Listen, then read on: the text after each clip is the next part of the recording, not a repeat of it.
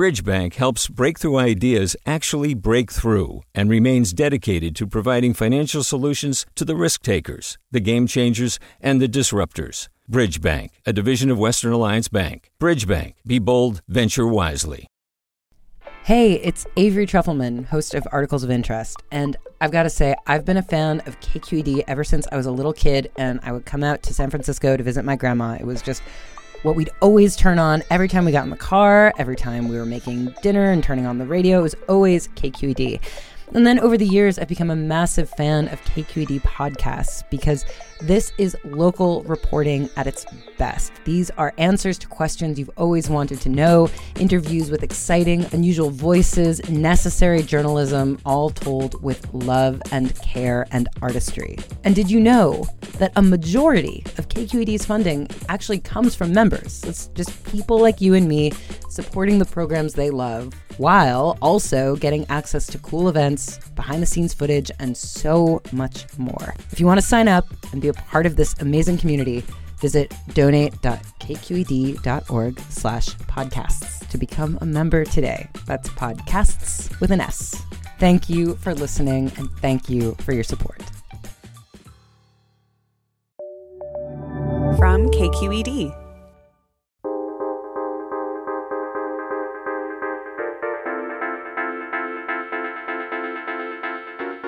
I'm Sasha Khokha. It's the California Report magazine. Today, we're going to rewind back in time to the late 80s and early 90s, to a time when we were gripped by another deadly virus, HIV. In San Francisco, at the height of the AIDS crisis, close to half of the city's gay men were dying. And for some, marijuana helped ease their pain helped those feelings of anxiety. But back then, pot, either medicinal or recreational, wasn't legal. State politicians were cracking down on it.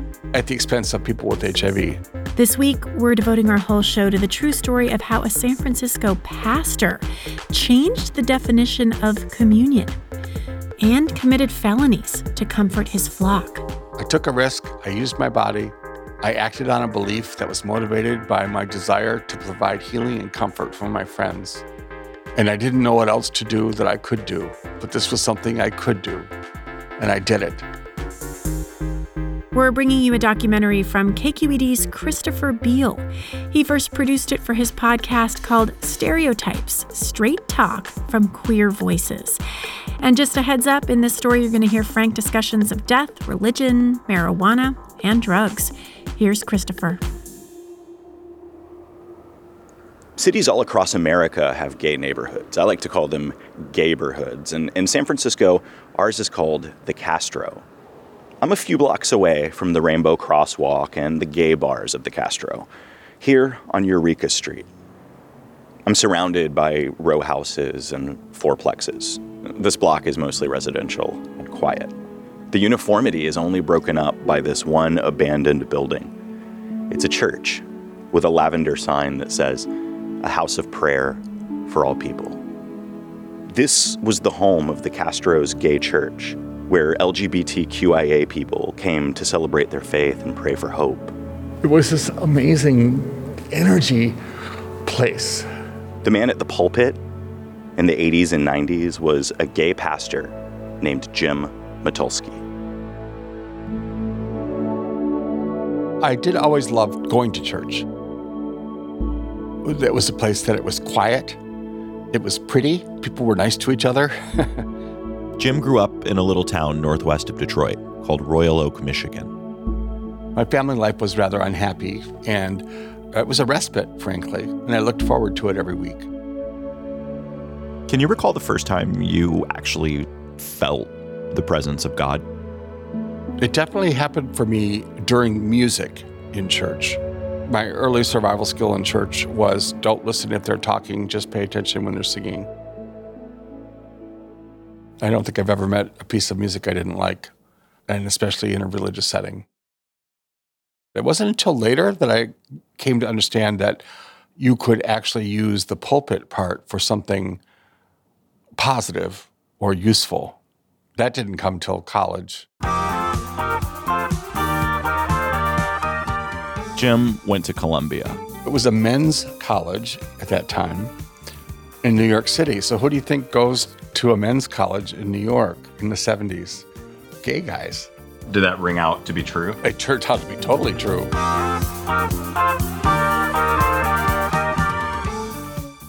Jim had been out of the closet since high school, so he filled his time in New York with what you might expect. He also discovered a love for queer activism. I was a political gay, and I was very involved in gay politics. And by politics, I mean in the streets politics. And my grades reflected it, by the way. Uh, I was a terrible student. I found myself in those activities. I found my voice, I found my vocation, I found my sense of self, my identity. I found my friends, I found my sexuality. The people you protested with. In addition to being friends, we were all lovers. An army of lovers cannot be defeated, which was a classical phrase, but we meant it. I probably had sexual adventures every day from the time I was 18 until I was 25 with different people. and I wasn't particularly more promiscuous than anyone in my peer group. And I know these numbers are horrifying to the post AIDS person. By 1979, Jim had dropped out of college. This was not unusual in my class, as it turns out. And it was around this time that Jim discovered a gay church in Greenwich Village. The MCC, or Metropolitan Community Church, had been founded just a year earlier on the West Coast by this gay reverend named Troy Perry. The denomination was hardly even that at this stage, but it was designed by gay Christians for gay Christians. It was church not like church. We were anti church. We were deconstructing Christianity church. We were out in the streets protesting church. We were wear t-shirts, not wear vestments church. We wore ragged jeans and pink triangles on our shirts church. And it was magical. One day Jim had this kind of epiphany. It didn't occur to me that you could be gay and be a priest. Now this was hilarious to the gay priests that I met eventually. Jim went back to school to become a pastor, and after serving at the MCC in New York for a few years, he got his first senior pastor job offer in San Francisco. I got off the plane just to interview even and was like, it's beautiful here. It's so much lighter here. It's so much brighter. The quality of the sun was something I noticed. And people are happier here and they're friendlier. You know, New York, they'll cut you dead if you say hello or sh- smile or something, you know, and the Castro was, hi, hi. So Jim, now in his 20s, packed up and moved to San Francisco. Gay heaven was so gay. Gay, gay, gay. We had a gay bank. Gay, gay, gay. we had a gay church. Gay, gay, gay. Gay drugstore. We had a gay supermarket. You know, everything was gay, gay, gay. There was a protest every Friday night, which turned into a dance party. You know, we got our news from the BAR. The Bay Area Reporter, still active in San Francisco today. And we did read the Chronicle and the Examiner, but mostly to get the latest installment of the Armistead Maupin column. You might know that column. It spawned several books and a few TV series. It's called Tales of the City. That was the mood and that was the feel. That was the San Francisco I came to. And it was a great community in the midst of a terrible tragedy unfolding. And that was evident, but still, it was a cool place to be. It was still happy. Gay, gay, gay. Jim began hosting Sunday services at the Little Metropolitan Community Church on Eureka Street in 1986. And immediately the congregation began to grow. The community was in need, and eventually the church added a second and then a third service to accommodate all of the people. A lot of those parishioners were visibly dying of AIDS and they were on delicately timed medications. They had to take it every four hours, and people had timers. Like if you were in church, you'd hear ding, ding, ding, you know, all the time, or anywhere. If you're in a restaurant, anywhere, you kept always heard the ding ding go off. But it became a sound like crickets all the time, chirping, which is a weird soundtrack in the background. Over the next few years, the MCC and the Castro became the de facto LGBTQIA community center. The doors were pretty much always open. Church services, community meetings, weddings, and an ever increasing number of funerals took place there. I just was not equipped for the sheer numbers of it. Now, the part of me that is good in crises just dug right in and did it. And I found that I'll listen to anybody and nothing freaks me out. And in fact, I'm good at going with someone to a difficult topic. I could be with dying people.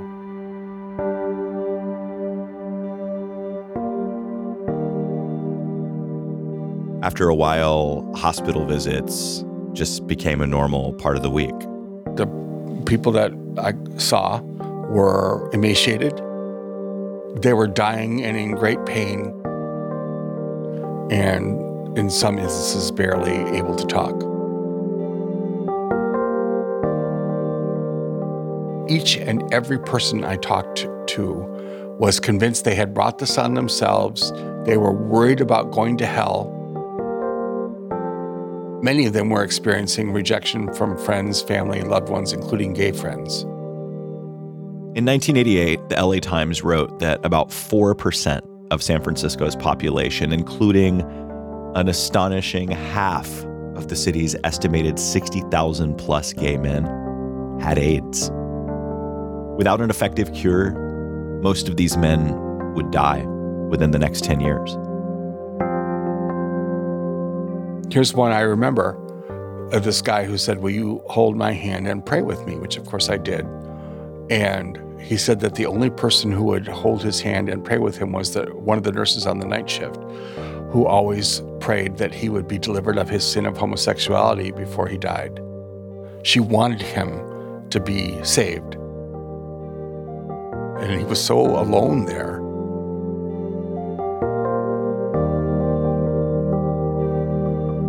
That's what really shook me to my core. This is why we have a gay church. This is why we do this, because people should not have to be in this circumstance. And the only person who'll pray with them is someone who also wants them to be cured of homosexuality. That made me angry. That's how I became an activist, the anger part. It wasn't the sad part that became the activist, it was the angry part. Jim's work was taking a physical and emotional toll on him. He gained 80 pounds and then started working out furiously to lose it. He got a therapist. There was a group of us who connected that summer. He made some new friends and started going out more. We used to call ourselves Class of 95. We might have known each other from around. I mean, Castro's a small town. We found ourselves dancing on Sunday nights at the Pleasure Dome.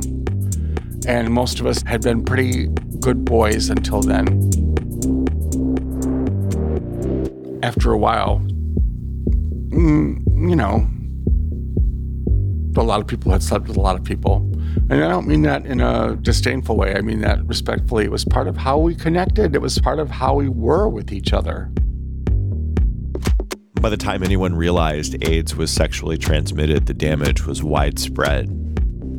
The disease could strike a fit, healthy young guy, and he'd be dead in months our moods became darker.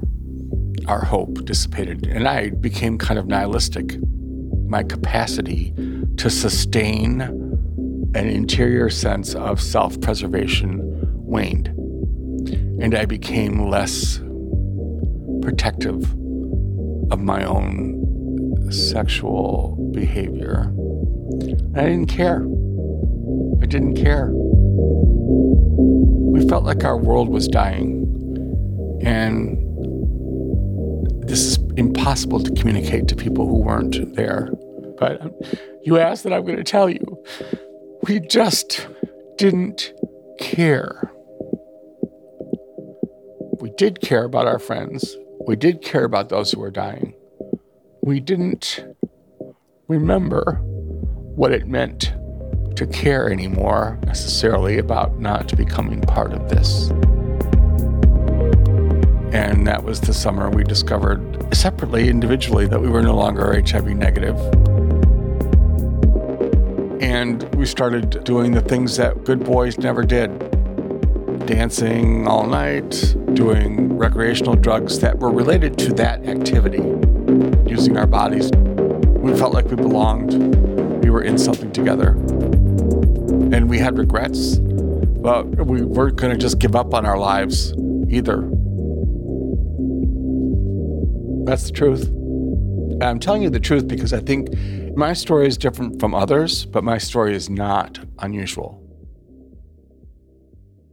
Today, there are medications that make it possible to live with HIV, but in 1995, everything that seemed to work was experimental.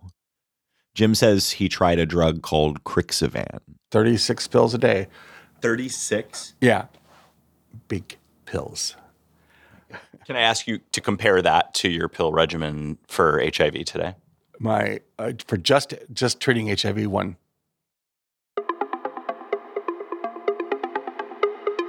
In the 90s, those early medications managed to prolong lives, but they could make AIDS patients desperately ill.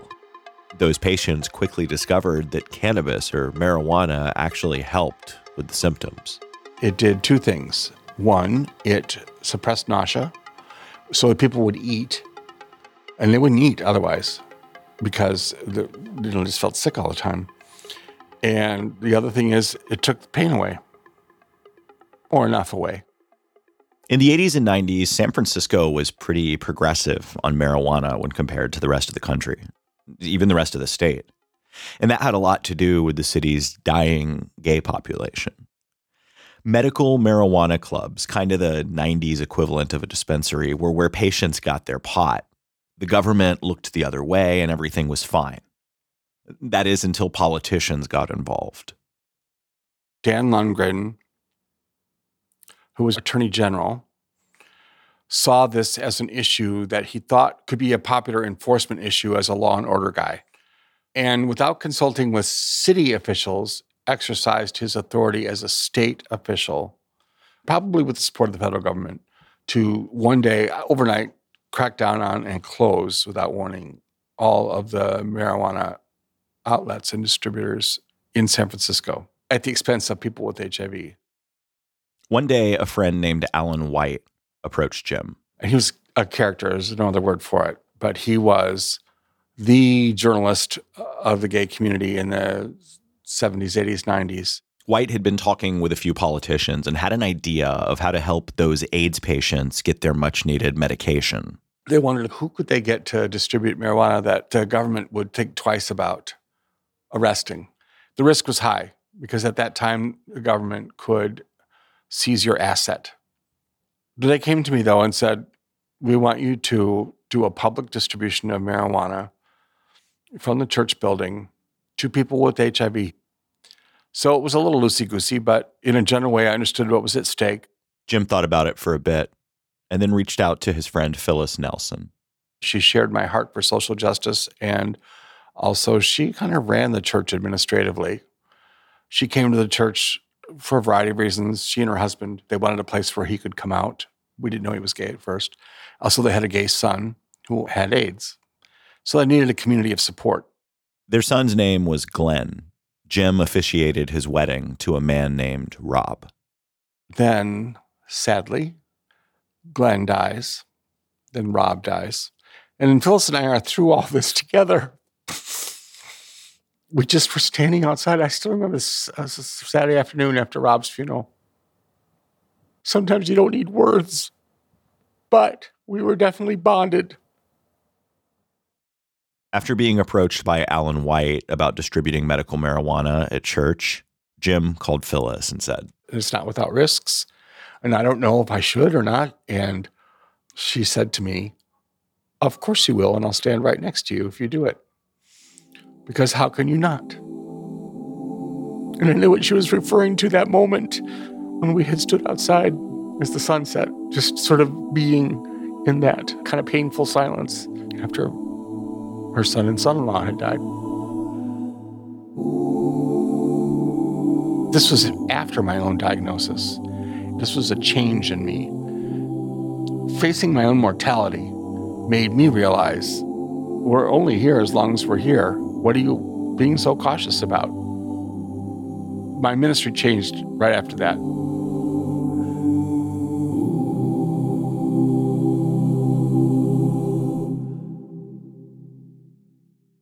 Do you have a lighter?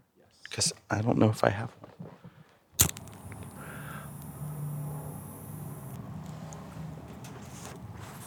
In your experience, when someone experiencing HIV or AIDS would smoke a joint, what do you think was happening for those AIDS patients that was so medically necessary? AIDS is in itself a disease, right? It's a susceptibility to any number of physical symptoms, including those which are painful to the stomach or to your skin or other kinds of nerve damage. I saw this happen. They would actually feel pain relief and their whole body would just, uh, you know. Then it also, and this is something is something I have experienced, the stress around worrying about mortality or about your circumstances and whether or not you're going to get everything done that you want to get done while you still can do it and things like that become so overwhelming that it's all you can think about. Uh, just a, a period of release from that. And fortunately, with this, it's it'll last for half an hour, an hour, or whatever. Not all day, not all night, but sometimes the freedom from the omnipresent anxiety is important. It's welcome.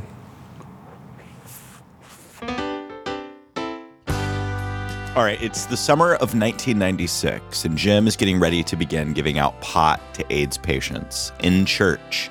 We had rules no money could be exchanged, pot had to be donated, people had to provide a note. We did have security, and we were promised by the supervisors and the health department that the city would protect us as much as they could. There would be no city prosecution, and they would try to protect us from any state or federal prosecution. So they couldn't guarantee wouldn't happen. That first Sunday, it seemed like everybody was watching. The media was there in the back row. I preached on if you want to have an increase in your spiritual growth or spiritual life, act on your conscience.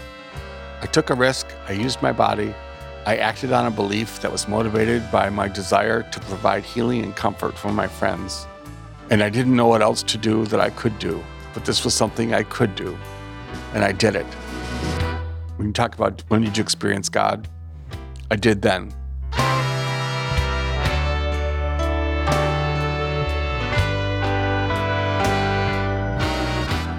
And the risk was real, and the spiritual intensity was real, and the tangible relief for the people who, who used it was real. And here's what Phyllis said that I still remember. She said, if the attorney general had to spend a whole morning trying to get his son to eat a half a bowl of cereal like I did, he would understand what we're doing right now. After church, patients came forward and presented their notes and left with a small baggie of marijuana. And that first Sunday, the police and officials, they all stayed away. In fact, the entire length of the ministry, there were no arrests and no harassment. I swear angels protected us. I still believe that. And many people were praying for us. They could have arrested us, they could have, but they didn't. And whether it was optics or whether it was, I think that a lot of people knew we were doing the right thing. This was in the summer, and by the fall, there was a proposition on the state ballot.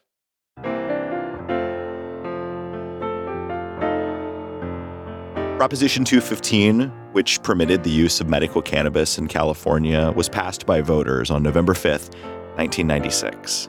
Yep. And then we stopped. How many people would you say you helped with that ministry? Oh, a couple thousand probably. Not all of them gay or people with AIDS, but many of them were. But other people too. And that was interesting to me. That there was this whole other kind of community that benefited from the gay community's model of using community organizing around HIV to achieve a shift in policy around health. What's my regret? That we did all that activism on healthcare, on AIDS healthcare, on AIDS care in the 80s and 90s. and somehow did not end up with universal health care. Crazy.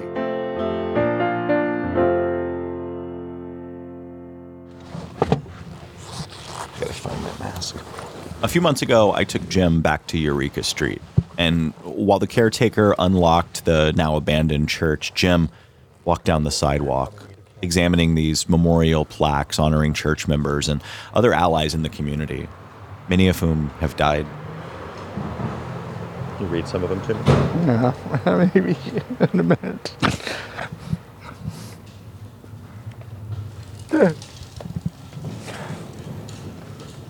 I remember all these people. Uh, good Lord. Went to school with Bill Lowell, with Gavin Newsom, who started performing weddings before it was legal. People whose weddings and funerals I did. There's your name on this plaque of senior pastors. Yeah. Yeah, I still rode that horse longer than anybody else. So can we go in? Yes, let me get the other door open for you. Jim left the Metropolitan Community Church in the Castro in 2000 and hasn't been back in the church in over a decade. So, of course, in my mind, this was the size of Grace Cathedral, but I can see now it really isn't very big, is it? Uh, but it seemed bigger, and I will say we used every square inch of it. A Sunday night in the Castro was a thing. Seven o'clock, this room filled, and sometimes filled early. And it was all about singing. We sang gospel music, sometimes for two hours, two and a half hours. It started and it built. And, you know, there was a sermon and there was a communion, and then it just kept going. We'd try and end the service, people wouldn't stop because it was this big release of energy that we had to have. Um, so to see it now, you can't tell maybe, but um, it was this amazing energy place.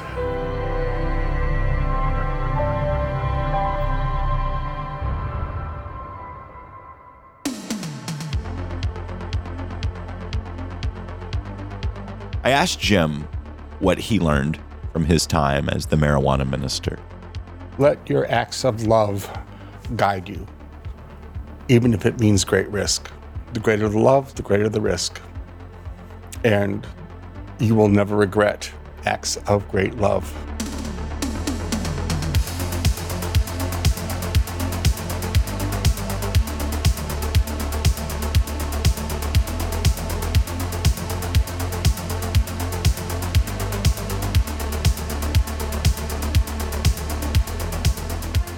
That was Christopher Beale. He's a reporter and producer at KQED, and he also hosts Stereotypes, the podcast where he first aired this documentary. Special thanks to Reverend Jim Mitulski, Todd and Miguel Atkins Whitley, the Castro Patrol, Kiana Moredam, and Josh Taylor. The California Report magazine is a production of KQED Public Radio in San Francisco. Victoria Mauleón is our senior editor, Susie Racho is our producer director, and our sound engineer is Brendan Willard. Our team also includes Amanda Font and Izzy Bloom. I'm Sasha Khokha.